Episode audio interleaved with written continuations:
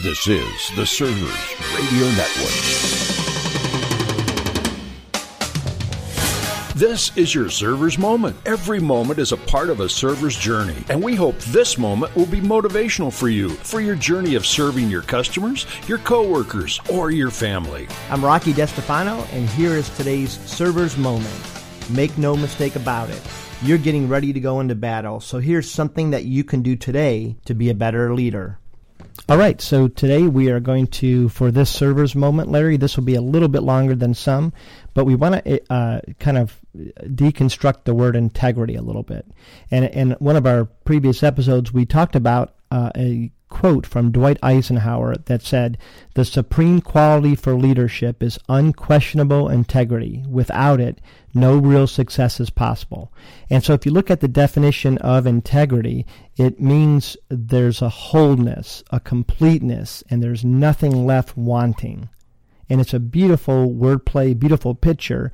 And I liken it to how we choose uh, our produce when we go into the grocery store so if you think about it, when you go into a grocery store and you're buying a banana, you're really not buying a banana, you're buying a banana peel. You're looking at the outside, the yellow, it looks pretty, but you know that inside is what you're really after, which is a banana.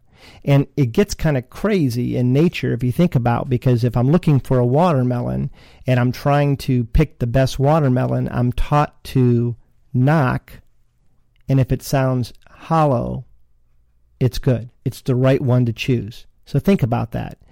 But because, and this doesn't make any sense, I knock on a piece of fruit, it sounds like there's nothing inside, and I buy it because I have faith that it's going to be the delicious watermelon that I want and I'm going to purchase. And it's because I have faith that it has integrity and it is going to be the thing that I'm looking for.